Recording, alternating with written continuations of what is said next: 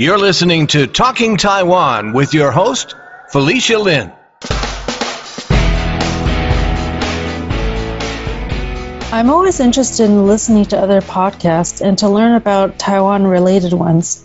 Late last year, I heard about the Bilingual News podcast because there was an episode that generated some heated discussion among English-speaking foreigners in Taiwan. I was wondering what all the controversy was about, so I spoke to my friend Cindy about it, and it led to a discussion about how foreigners are viewed in Taiwan, and oddly enough, the discrimination that overseas Taiwanese sometimes experience in Taiwan. Here's our interview. Welcome to the podcast, Cindy. Hi, Felicia. Nice to hear from you. Yeah, I would do something a little bit different. Usually my podcasts are me interviewing a guest, and I wanted to bring you on because I had a conversation with you because I like to learn about other podcasts that are like Taiwan related. And I heard about this podcast called the Bilingual News Podcast. And apparently there was some kind of a controversy going on this discussion forum called Forumosa, which for people that don't know, is an English language discussion forum for English-speaking foreigners in Taiwan. And also to be transparent, Forumosa is a part sponsor of the podcast. And so a lot of these foreigners in this discussion thread were talking about this particular episode that upset them. And my Mandarin Chinese is not that good. So I tried listening, and even though it's called the Bilingual Podcast, it really, most of the podcast is in Chinese. So then I was like, hey, Cindy, can you take a listen? What is this about? Yeah. Can you tell my listeners, what's the controversy? What happened? Okay. So, well, first of all, thank you for even thinking about me. And it was very sweet of you because I do live streams and I do bilingual. Truly bilingual. And, for me to say that isn't saying that they're not bilingual. It's just that I actually done research for them on these issues. So I'm just going to dissect it and let you, the audience, the listeners, to figure it out on your own. And you make that conclusion for yourself. When I hear the word bilingual, I'm going to automatically assume it will be for all speakers that listen to Mandarin Chinese and English. However, with this bilingual podcast, it's mainly Chinese, Mandarin Chinese. And the only time that they had English was they were reading news, magazine articles, anything that they wanted to talk about the worldly news. They, that portion is English reading in English. Then they translate it into Chinese. Then they go into their discussion, which is still in Mandarin Chinese. So with that particular episode that you're talking about, I listened to it. At first, my first initial reaction was pretty shocked because I thought, wow, what a platform, and followers that big. I'm surprised. Yeah, they're really popular in Taiwan, right? Yeah, very. By a lot of people. Even my students' parents listen to them. Uh-huh. And they were the ones like, Miss Cindy, if you're doing bilingual, you should listen to bilingual. and because of them, I've actually listened to it. And not going to lie, I listened to it for maybe no more than 5 minutes. I don't listen to it anymore. And only purely because, like I said earlier, it's mainly in Mandarin Chinese. Mm-hmm. And also the humor that's being used in Mandarin Chinese, I don't understand because my Chinese is not that. Sure. And my Chinese isn't that great. From their speaking patterns and humor, it's for a younger generation. I don't get it. I don't understand it. Okay. So for that, I got curious because I was listening to that one episode. I was like, yeah, dang, that's pretty tough. Well, it's interesting that you say that because when I read through some of the people commenting and complaining on Forumosa about the bilingual podcast episode, they were writing that the hosts think that foreigners don't understand Chinese, and so they wouldn't know that they were being made fun of on the podcast. And some people even accused the podcast hosts of being racist. the host is Kylie and Ken. Yes. And they're funny. They're both very funny. Kylie is definitely, for me, the much more outspoken. Mm-hmm. And then Ken is actually much more subdued. Yeah. And so for a lot of the comments that being said are much like the, what people will want to attack on would probably be Kylie, because she's the one saying, you know, what did she say? What's that term that they use here in Taiwan a lot? And it's not polite to foreigners. Like, what? Oh, lao wai. Lao wai, yeah. To explain to your audience, lao wai is, it's like the equivalent of calling an Asian person chinks. And like it's not, and I don't want to even say the N word for a Black person. It's like, you know, we're all so sensitive. That's why for your listeners, I don't have a Twitter account, because to me words can be misconstrued. Yeah, you know, and even for vocal, like verbally, you know, it's even harder sometimes, I think. So it's not a nice term to call someone who's foreigner here in Taiwan. And with everyone being so politically correct and sensitive, I'm surprised that they took that route to address that issue, or whatever that they did that with the issue. That well, yeah, that was part of the controversy, right? Was some of the people on this discussion forum were saying, "What do you guys think of lao wai? Is that a discriminatory term?" But then also, it's my understanding that Ken had said something about he was in some discussion group, and he said there was he assumes it's a foreigner, yeah, that was complaining about how Taiwan has very strict regulations for COVID, and Ken was commenting on that, and then he basically said, you don't like it, go back to your country. So a lot of people on the Forumosa discussion forum were also upset about that, right? Also, someone actually, that I think for me, it was even more serious when someone in the forum talked about how during their quarantine period, it felt like they were in a concentration camp. And people go, you don't even know what concentration camp feels like. Oh. And they also compare Taiwan into like communists.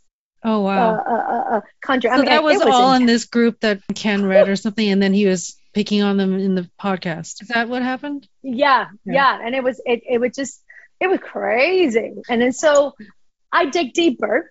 Yes. Yes. And for me, I felt with their intelligence and their popularity and clout, for me, and that's gonna come out as me, someone like older speaking here, is that I thought that with their intelligence, they could handle it better. And when I say handle it better, it means they're both very smart people. They're very smart. I have a lot of respect for those two, because I watch other episodes that they've done, and I'll explain that in a little bit. Mm-hmm. Okay. If you didn't go in and explore more of their other episodes, and also intensely being their fans or viewers, you would definitely target them as racist as well. Just, you know, obviously for the comments that they made. Comments, yeah.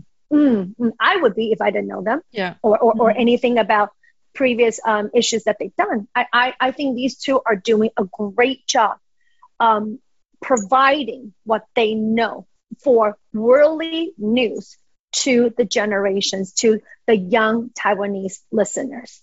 So for their placements that they have, I felt that instead of people bullying at them, or with too many people bullying on social media, they could set a record and put themselves in a different platform by not targeting and also basically putting themselves into that level and bullying back.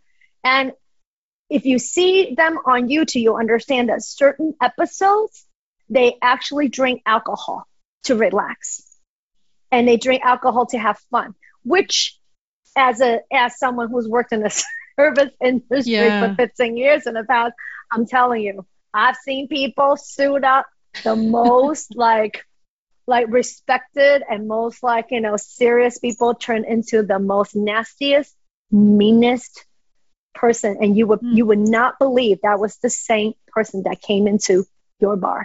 So with that being said, I think certain issues that they're going to talk about, and they're funny because they were saying, I don't care what kind of attack that comes in. They can handle it. It seems that they can handle it, which is all the power to them. Kylie is trying to be, Kylie is aspiring to be a comedian. Oh. And apparently she, that's their background. So I even checked their backgrounds. And Kylie, because she's the much more outspoken one, Kylie and both Ken, they want to have their show kind of like, you know, how American late night shows, when you have comedians talking about everything in a world where news, politics, everything. And they want to portray that for like John Oliver shows and Trevor Noah ideas. Right. But one thing for me that I would love them and love to see is that if you watch John Oliver and if you watch Trevor Noah, you never really see them discriminate in the light that they did for that podcast show about foreigners. You know, funny, haha, on a set. You don't target people. You can't. Yeah, that's very interesting. Nice. Yeah, for sure. I love Trevor Noah. I don't think I ever feel like he says something derogatory, belittles people, but certainly he uses humor or a different way to get his ideas across. And I've heard people compare Ken and Kylie more so to Howard Stern or Joe Rogan, saying that they're a little bit, their humor is a little bit more like that, like a little more in your face or whatever. So maybe there's a distinction to be made there. Yeah, but even Joe and Howard is a total different, like they're both so extreme. I personally don't think Joe is that derogatory. You know, Howard just being Howard. That's just Howard. Howard's always known to be that guy. Well, you know? He isn't called the shock jock for no reason. Exactly. A little background on Ken. He actually immigrated with his family when he was very young to Canada. And then he found his way back to Taiwan later after college, I think. Kylie, on the other hand, is basically born and raised in Taiwan. Okay. And she went abroad to study and then came back. And now for a short break. We're proud to say that Talking Taiwan is now a 2021 Golden Crane award-winning podcast. Talking Taiwan is a Golden Crane award-winning podcast and the longest-running Taiwan-related podcast. We are dedicated to bringing you stories connected to Taiwan and Taiwan's global community. Help us to grow and continue producing engaging content by making a contribution on Patreon at patreon.com/Talking Taiwan. My understanding that most of their viewers and listeners are local Taiwanese, and they speak mostly in 25 Chinese. To 34. Yeah. It's unfortunate that a lot of these people, these English-speaking foreigners, got a bad impression of them and were really criticizing them. And because in preparation to have this conversation, I talked to one of my friends who actually listens to them a lot. And I think he's similar to you. He was born in Taiwan, but then came over to the U.S. quite young. But his Chinese is pretty good. And he said, well, you know, you have to like look at overall what they're doing, because they have had guests from the green camp and the blue camp, and they pretty much diss all of them. He thinks that they're actually doing a service in a way by bringing international news to local Taiwanese, like in a way that they can relate to it, in the way that the local Taiwanese can relate to it. So it's interesting. And I had other friends who were turned off because there was supposedly an episode in which they said that the New York Times was a CCP mouthpiece or something like that. It's really interesting. People really either love or hate them. People have very strong reactions about this particular podcast. One part that I want to point out is that they were talking about concentration camp at the quarantine hotel. Yeah. I actually know people here that went to quarantine for like 2 weeks, because depending on the price you pay, because it's expensive. The cheap price, you actually get a room with no windows. Wow. And you know what? To be honest with you, the only light you get for 14 days is that light in the room. Trust wow. me, anybody who goes through, and you know, think about it, just lock yourself in a room with no windows and only right, one, like yeah. really quick, like right. those like mm-hmm. fluorescent light. I don't care what you feel. You do feel like you're in a prison camp. You do. Mm-hmm. You know, and it's depending on how much money you can afford for a quarantine sure, hotel. Sure. So I think that if listeners can be sensitive, and also the speakers, the hosts can be sensitive, we can all meet halfway. You gave a pretty fair assessment, because it's like, on the one hand, if you listen to the episode in question, you would think that Ken was like pretty insulting to like the foreigners in Taiwan by just saying like, just go back to your country. But on the other hand, why did the foreigner complain about the quarantine situation? Mm-hmm. Well, yeah, if you don't have that many means and you can't afford the higher priced hotel room and you're in a windowless room for 14 days, that's a very different experience. And maybe it does feel like prison. Yeah. And I care a lot. For me, that comment from him, I was very sensitive to it, because he also, as an immigrant, he knows the feeling when you were in a Western country. And when people used to say, I'm sure, like, you know what? I was very lucky. You're talking about for Ken, right? Yeah, for Ken, because he made that comment. Go back to your country. Yeah. For me, I was like, you know, you yourself as an immigrant, I'm sure, I don't know where he was in Canada. I'm sure in his days, he has someone tells him something like that. Or per se, and even with recent COVID situation with the Asian hate crimes, all you know, all that people say, you know, everybody's life, like Asian life matters, all the movements. I'm sure you'd be hurt if somebody said that to you. So you went through that process.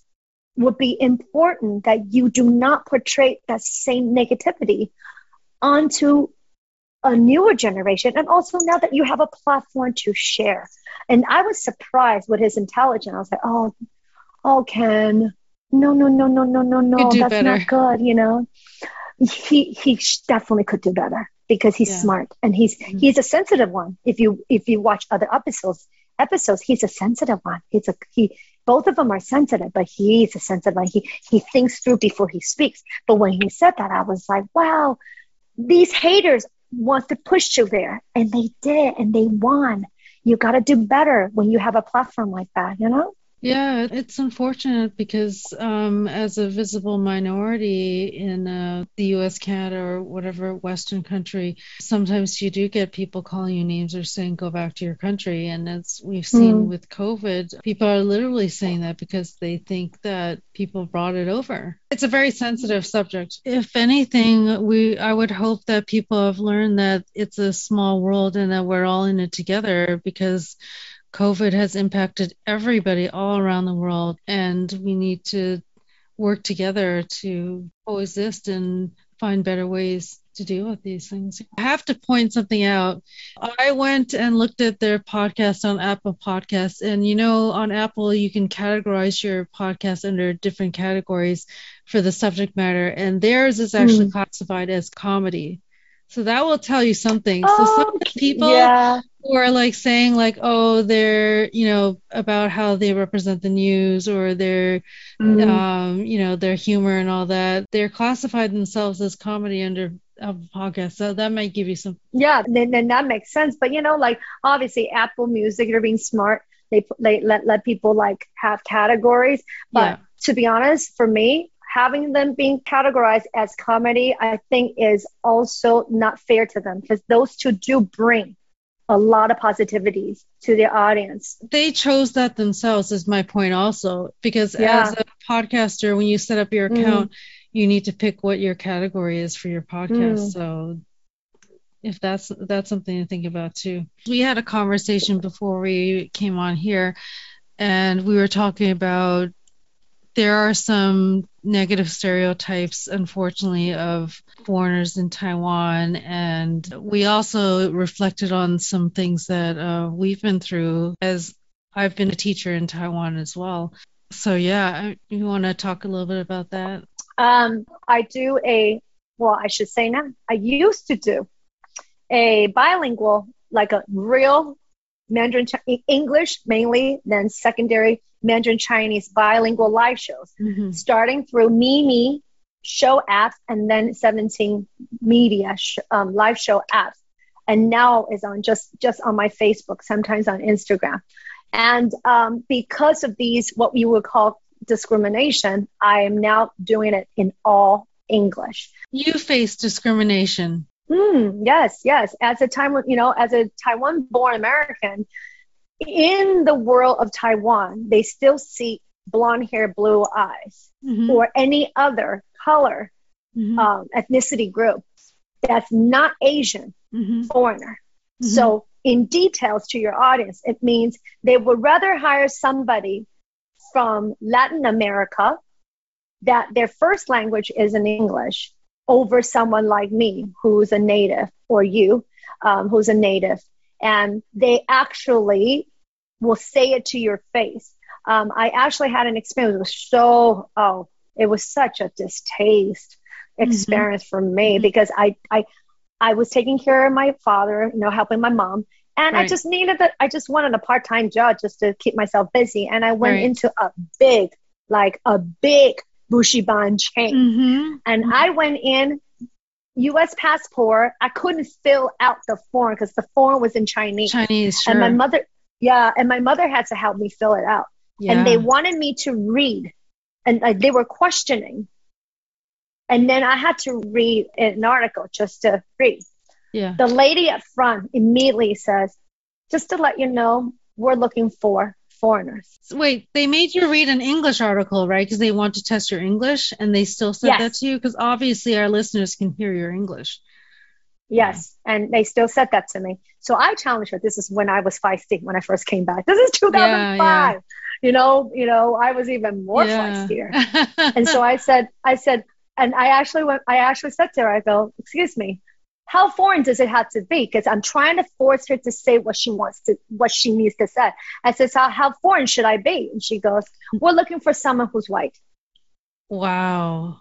And that was my interview. She didn't even put me in. She wasn't even professional enough to put me in an office. She said it right outside. In the open. In an open space, so that anybody who comes in from the door could hear this conversation. Wow. And they said it out loud, and they said, our students, and because it's a place for learning for student, like kids to adults, want someone who's white. So I challenged it back. And so you have problems hiring somebody who's black. And they said, we prefer white. Wow. That was the conversation I had. And that put me I was so angry, but because I was running into that problem all the time. This is down south in Kaohsiung back in the days. Right. I was very lucky, encouraged by my mother. She said, Cindy, you love music. You love teaching. Why don't we just start small and let's build your music studio. You can teach piano with English because you can't speak Chinese, and you can speak a bit of Taiwanese. Why don't we just and my first teacher, Li Jingli, my Taiwan music teacher, also gave me that advice. I said, Cindy, you should just teach music with English. That's your forte. So I used my weakness by not speaking Chinese and opened a business. That's how I started my business. And so the discrimination was that. And I know you went through the same thing. Yeah, I mean, I taught English in Taiwan, and what happened to me was I also went to a cram school and tried to get a job when I first started out in Taiwan, and they gave me a student that needed a teacher who could speak Mandarin or Taiwanese, and when I was interviewed by them, I told them, I don't speak Mandarin, first of all. Yes, I can speak some Taiwanese, but very basic conversational level. And I wanted to teach professionals because I said, I'm a native English speaker. I was born in the U.S. Yeah, I also have a U.S. passport. And I can teach people business English because there's a lot of business people that want to improve their English. That's the level at which I should be teaching adults. And they gave me a student who needed a teacher that could speak Taiwanese. And I had a very hard time functioning with him because my Taiwanese wasn't good enough to help him. But that's also discrimination because yes. in their mind, they just assume because our ethnicity is Asian, mm-hmm. they just assume mm-hmm. that we can speak, Chinese. Cindy and I also talked about how some Taiwanese don't distinguish between different types of foreigners. I have to correct my family members.